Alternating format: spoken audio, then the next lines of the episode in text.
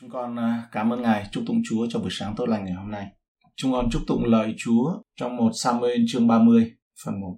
Nguyện xin lời Ngài là ngọn đèn soi chân chúng con và là ánh sáng cho đường lối chúng con. Trong danh Chúa Jesus Christ, Amen. Chương này nói về sự hoạn nạn, sự khốn cùng của David.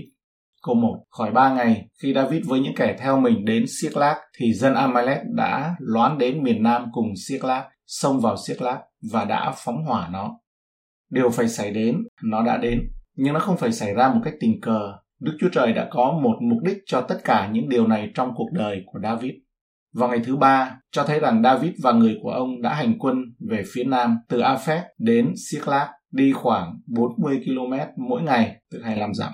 Khi đến nơi họ mệt mỏi, đói khát và mong đợi mọi sự thoải mái như về nhà là một ngôi nhà mà họ được chào đón. Những người Amalek cơ hội đã lợi dụng lúc này là thành phố không có phòng thủ để tấn công rồi cướp phá nó. Câu 2. Chúng bắt lấy các người nữ và hết thảy kẻ lớn nhỏ ở tại đó. Chúng nó chẳng giết một ai, song khi đi có dẫn tù hết thảy. Không chỉ thành phố bị đốt cháy mà tất cả phụ nữ và trẻ em của họ bị bắt đi. Có một chút gì đó về công lý ngoạn mục của Chúa trong tất cả những điều này. Chính xác những tai họa này mà David đã mang đến cho các thành phố khác ở trong một Samuel chương 27 câu 8 đến câu 11 cho biết là trong thời gian ở giữa những người Philippines này, David đã kiếm sống bằng nghề ăn cướp, đi cướp phá các thành phố và cứ hễ khi David tấn công miền đất nào thì cả đàn ông lẫn đàn bà đều không ai sống sót được. Người Amalek còn thương xót hơn David nhiều. Đức Chúa Trời đấng vĩ đại, giàu lòng thương xót, không kỷ luật chúng ta nhiều như chúng ta đáng bị. Giống như một người cha nhân hậu, cái vụt tay nhẹ của Ngài còn thoáng lòng nhân từ và tình yêu thương tuy là ẩn giấu. Câu 3. Khi David và những kẻ theo người đến thành thì thành đã bị lửa cháy, vợ, con trai, con gái của chúng đều đã bị dẫn tù. Khi họ đến trong thành phố, cách đó chừng vài dặm, thì trái tim của David và những người đi theo ông phải sáng bừng và hân hoan. Sau khi bị nản lòng bởi vì họ không được phép chiến đấu với quân Philippines, nhưng họ biết rằng họ đang trở về nhà. Và nhà có nghĩa là gia đình, quây quần thân thuộc nhưng ý nghĩ tươi sáng đó nhanh chóng bị vụt biến mất thành màu đen tối như màn đêm vậy. Thành đã bị lửa cháy, ngay cả khi ở đằng xa họ vẫn thấy điều gì đó không ổn. Khói bốc lên từ thành phố của họ, nhưng đó không phải là khói bếp của lửa nấu ăn, vì là những cuộn khói đen bốc lên nghi ngút. Họ thắc mắc tại sao từ xa không có ai đến chào đón, vợ con họ ở đâu. Nhưng khi họ đến thành phố và nhìn thấy nó biến thành một thị trấn ma, một đống gạch vụn bị đốt cháy, không có tiếng nói của những người còn sống sót, có vẻ như tất cả mọi thứ đều đã mất. Câu 4 đến câu 6. Bây giờ, David và những kẻ theo người đều cất tiếng lên khóc. Khóc đến nỗi không còn sức khóc nữa. Hai người vợ của David cũng bị dẫn tù, tức Ahinoam ở Kisrael và Abikain, trước làm vợ của Nabanh tại Carmel. David bị sự hoàn nạn lớn vì dân sự toan ném đá người, bởi hết thảy đều có tâm hồn cay đắng vì cớ mất con trai và con gái mình. Chúng ta nhận thấy David đã khóc bảy lần, Ông đã khóc với Jonathan trong lần cuối cùng hai người bạn nhìn thấy nhau, chương 20 câu 41. Ông khóc với những người của mình ở Siklag khi trong lúc này vợ và con gái của họ bị bắt tù. David khóc khi biết Saul và Jonathan ngã chết trong chiến trận với quân Philippines. 2 Samuel chương 1 câu 11 12. David khóc trước mộ của Abner. 2 Samuel chương 3 câu 32. Ông khóc khi biết rằng Absalom đã giết Amnon, con trai của ông. 2 Samuel chương 13 câu 36. Ông đã khóc khi phải chạy khỏi Jerusalem để trốn khỏi Absalom. 2 bên chương 15 câu 30. Ông khóc thương con trai ông là Absalom đã bị Joab giết. 2 bên chương 19 câu 1. Chúng ta cũng đọc về Joseph 7 lần khóc. Joseph đã khóc khi nhìn thấy anh em mình lần đầu tiên sau một thời gian dài. Sáng thế ký chương 42 câu 24. Joseph khóc khi thấy em trai mình là Benjamin, chương 43 câu 30. Ông đã khóc khi tiết lộ thân thế mình cho các anh em, chương 45 câu 2. Joseph khóc khi gục đầu vào cổ người em trai Benjamin chương 45 câu 14. Joseph đã khóc với tất cả các anh em của mình khi chia tay, gửi họ về báo cáo lại cho cha là Jacob biết tin mình còn sống chương 45 câu 15. Joseph đã khóc khi nhìn thấy cha mình là Jacob lần đầu tiên sau một thời gian dài chương 46 câu 29. Ông khóc sau cái chết của cha mình là Jacob chương 50 câu 1. David và Joseph là những hình bóng đẹp của Chúa Giêsu Chúng ta cũng đọc nhiều lần là Chúa Giêsu chúng ta khóc. Ngài khóc trên thành Jerusalem, nghĩ đến sự vô tín của dân sự ở đây và cuộc đại nạn trong tương lai sắp tới của họ. Luca chương 19 câu 41. Ngài cũng khóc trước ngôi mộ của Lazarus, răng chương 11 câu 35. Chúng ta hãy học theo Chúa Giêsu. Roma chương 12 câu 15 nói rằng hãy vui với kẻ vui và khóc với kẻ khóc. Nhưng khi Ngài khóc, Ngài bị người khác chê bai. Thi Thiên 69 câu 11. Tôi lấy bao gai mặc làm áo sống, bèn trở nên câu tục ngữ cho chúng nó. Chúa Giêsu đã trở nên giống như chúng ta trong mọi sự. Hebrew chương 2 câu 17 đến 18. Nhân đó, Ngài phải chịu làm giống như anh em mình trong mọi sự, hầu cho đối với Đức Chúa Trời trở nên thầy tế lễ thượng phẩm hay thương xót và trung tín đang đền tội cho chúng dân. Và vì chính mình Ngài chịu khổ trong khi bị cám dỗ nên có thể cứu những kẻ bị cám dỗ vậy. Chúa Giêsu đã thăng thiên, Ngài là con người thật, đã phục sinh và hiện đang ngồi bên hữu Đức Chúa Trời để cầu thay cho chúng ta ở tại đó. Jonathan là hình bóng của một tín đồ, David là hình bóng về Chúa Giêsu. Cả hai người đều đã khóc, nhưng David đã khóc nhiều hơn. Chúng ta không thể hiểu nhiều hơn Ngài về sự đau khổ, về những sự thương khó từ chính những điều mà chúng ta đã trải qua. Và chính Đức Chúa Trời ở trong Hebrew chương 13 câu 5 có phán rằng ta sẽ chẳng lìa ngươi đâu và chẳng bỏ ngươi đâu. Đây là sự an ủi cho chúng ta. Tất cả đã mất, lúc này David không còn gì để hỗ trợ nữa. Không ai ở Israel có thể giúp David. Người Philippines không muốn ông, gia đình ông đã không còn nữa. Tất cả những gì ông sở hữu đã biến mất. Ngay cả bạn bè của David cũng đã quay lưng lại với ông. Mọi người toàn ném đá. Mọi sự hỗ trợ đã không còn, ngoại trừ Chúa. Đó là một nơi tốt nhất để ẩn náu, luôn chờ đón ông, không phải là nơi đuổi ông đi. David không khóc chỉ vì mọi thứ và mọi người đã mất. Ông cũng khóc vì ông biết rằng ông phải chịu trách nhiệm về điều đó. Không có gì ngạc nhiên khi David đã rất đau khổ. Ông ở trong tình trạng trượt ngã vào cái điểm thấp nhất như có thể. David giống như đứa con hoang đàng vậy, bây giờ đang ngồi ở trong chuồng lợn. Câu 6b, nhưng David được sức mạnh nơi Jehovah Đức Chúa Trời mình. Phải tổn thất và tốn mất rất nhiều để đưa David đến nơi này. Nhưng bây giờ ông ở đây, Đức Chúa Trời là sức mạnh duy nhất của ông. David được sức mạnh nơi Jehovah Đức Chúa Trời mình. Đây là một David sa ngã và bướng bỉnh. Tại sao Đức Chúa Trời cho ông sức mạnh?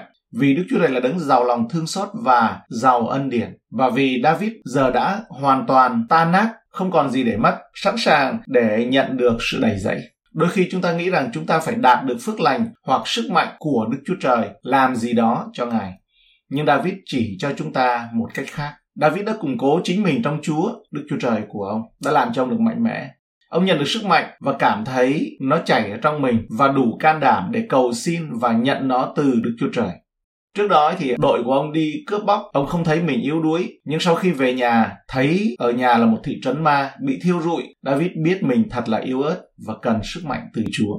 Trong ngôn chương 24 câu 10 nói rằng, nếu con ngã lòng trong ngày hoạn nạn thì sức lực con nhỏ mọn thay. Trong ngày khó khăn, thước đo sức mạnh tâm linh của chúng ta sẽ được lộ bày. Nếu sau đó chúng ta tỏ ra khập khiễng thì đây là bằng chứng tốt nhất cho thấy chúng ta thiếu sức mạnh. Nếu mọi việc suôn sẻ, chúng ta có thể nghĩ tưởng mình có sức mạnh tâm linh và bề ngoài có vẻ như vậy. Nhưng ngày kiểm tra sắp đến và sau đó mọi sự sẽ trở nên rõ ràng. Ở trong chương này, David rơi vào tình trạng khủng hoảng sâu sắc. Siếc lác đã bị phá hủy, đàn bà và con nít không còn ai. Và không chỉ kẻ thù của ông muốn giết ông, điều này là bình thường, không có gì mới. Nhưng còn cả những người bạn, những người đi theo David ấy, lúc này cũng toàn ném đá nữa. Điểm này hẳn phải khiến cho David trở nên suy sụp. Nhưng dù không còn đủ sức lực để khóc nữa, nhưng David đã được sức mạnh trong Đức Chúa Trời của mình. Cuộc khủng hoảng đã làm cho nó sáng tỏ David là anh chàng như thế nào.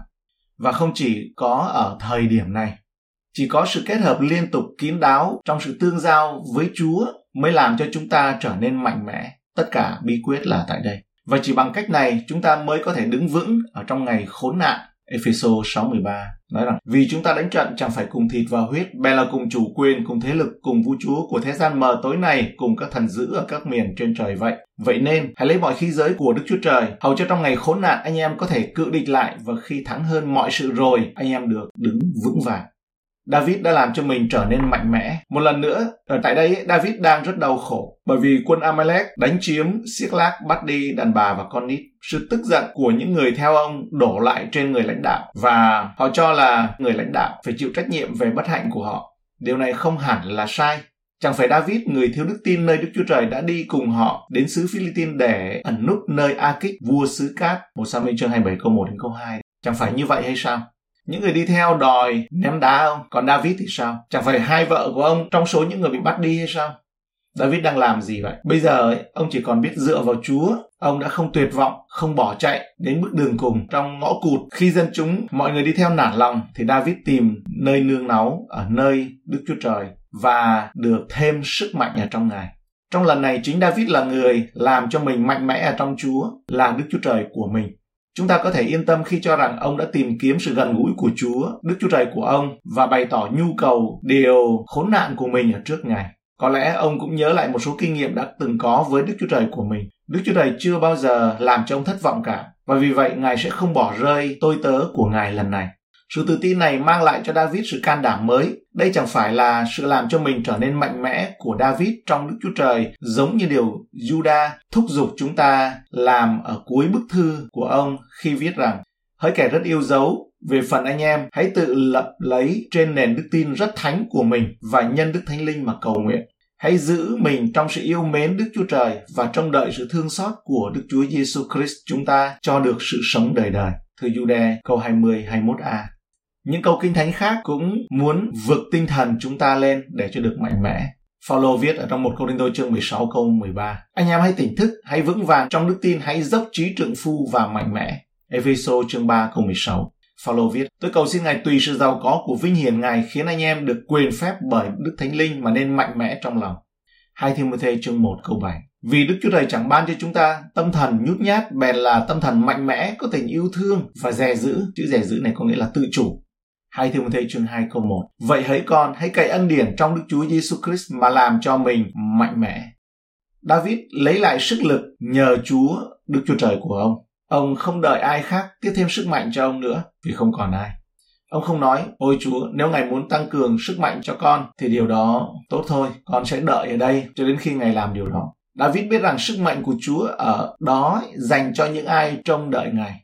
Đây là nguyên tắc bước xuống biển đỏ, bước nguyên tắc bước xuống sông Giô đành. Vì vậy, ông đã củng cố mình ở trong Chúa là nơi Đức Chúa Trời của ông, làm cho mình được mạnh mẽ trong Đức Chúa Trời của ông.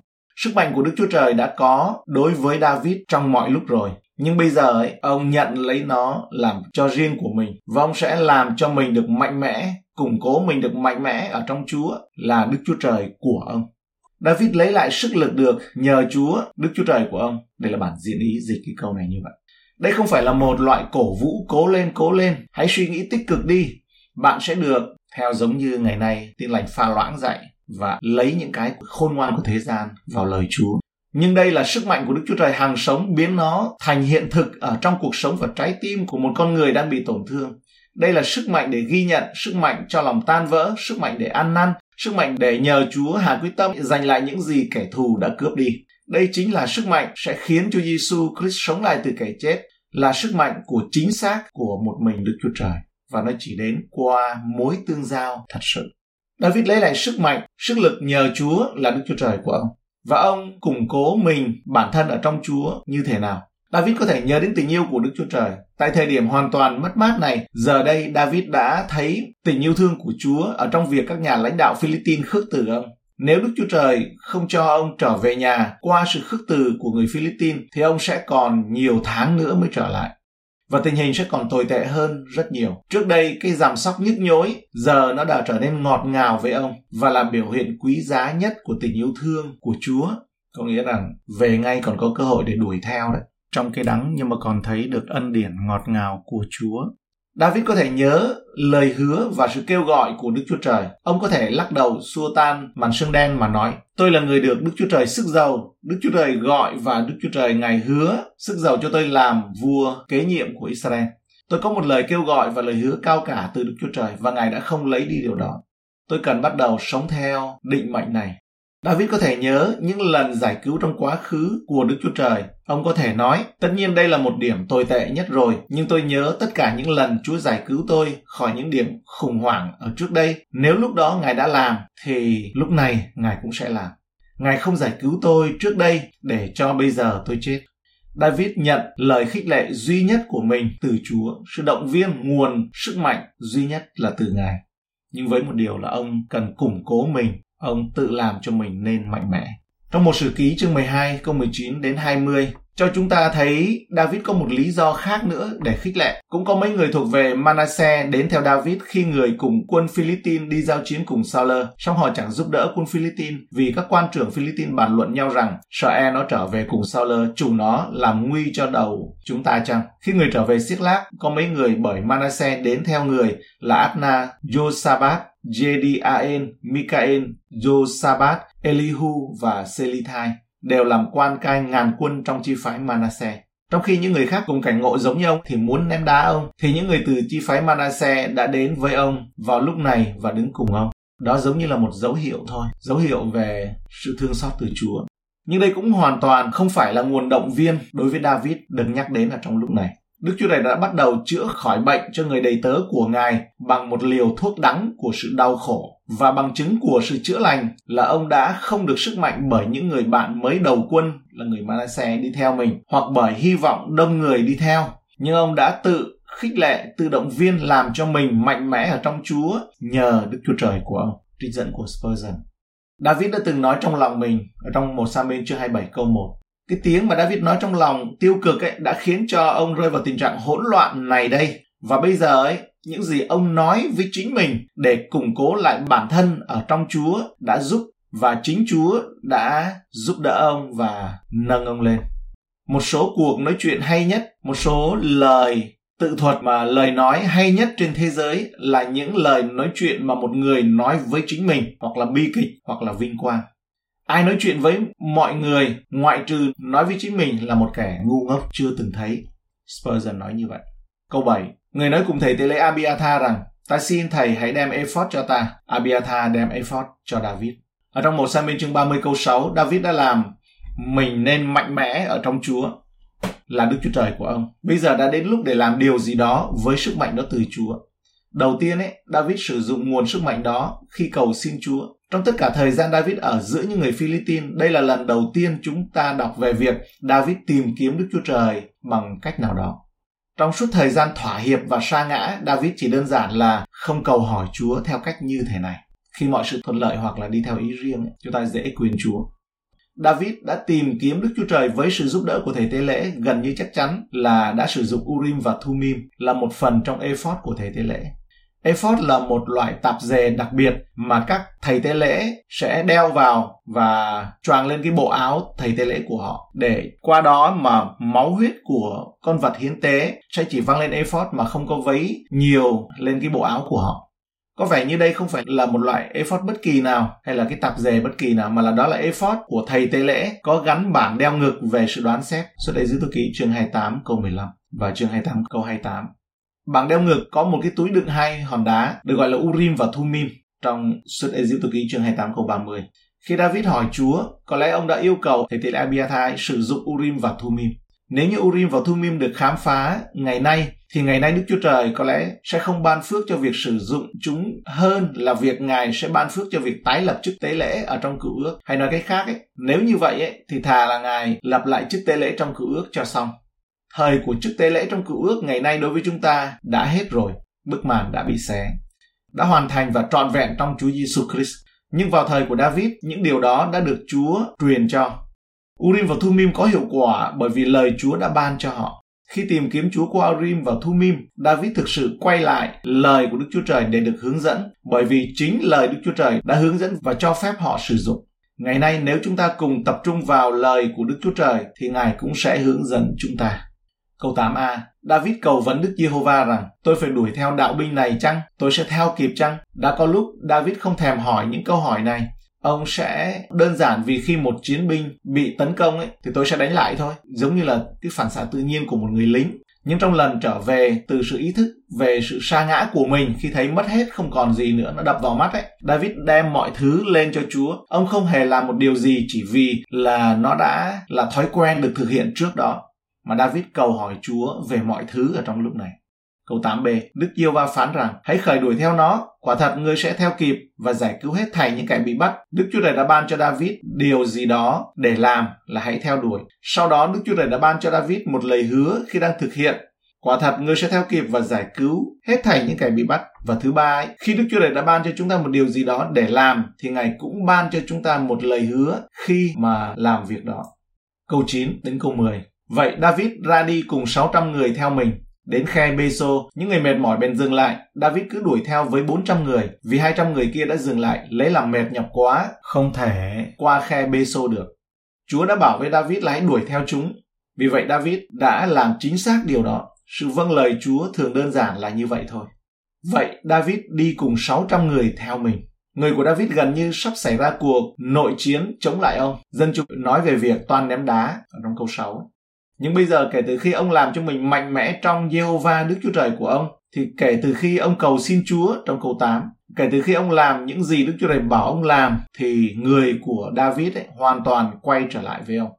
Vậy, cái chữ mà David cùng 600 người ấy, ngụ ý là điều David nói rằng, hỡi mọi người, tôi sẽ ra đi. Tôi có một lời hứa từ Chúa về sự chiến thắng và tôi sẽ tin vào điều đó. Các bạn có đi cùng tôi hay không? Không quan trọng, bởi vì Chúa đứng về phía tôi và nếu tôi phải tự mình đánh bại tất cả những người Amalek thì lời hứa của Chúa sẽ không thất bại. Phải tự mình ấy, đánh bại thì lời hứa của Chúa sẽ không thất bại.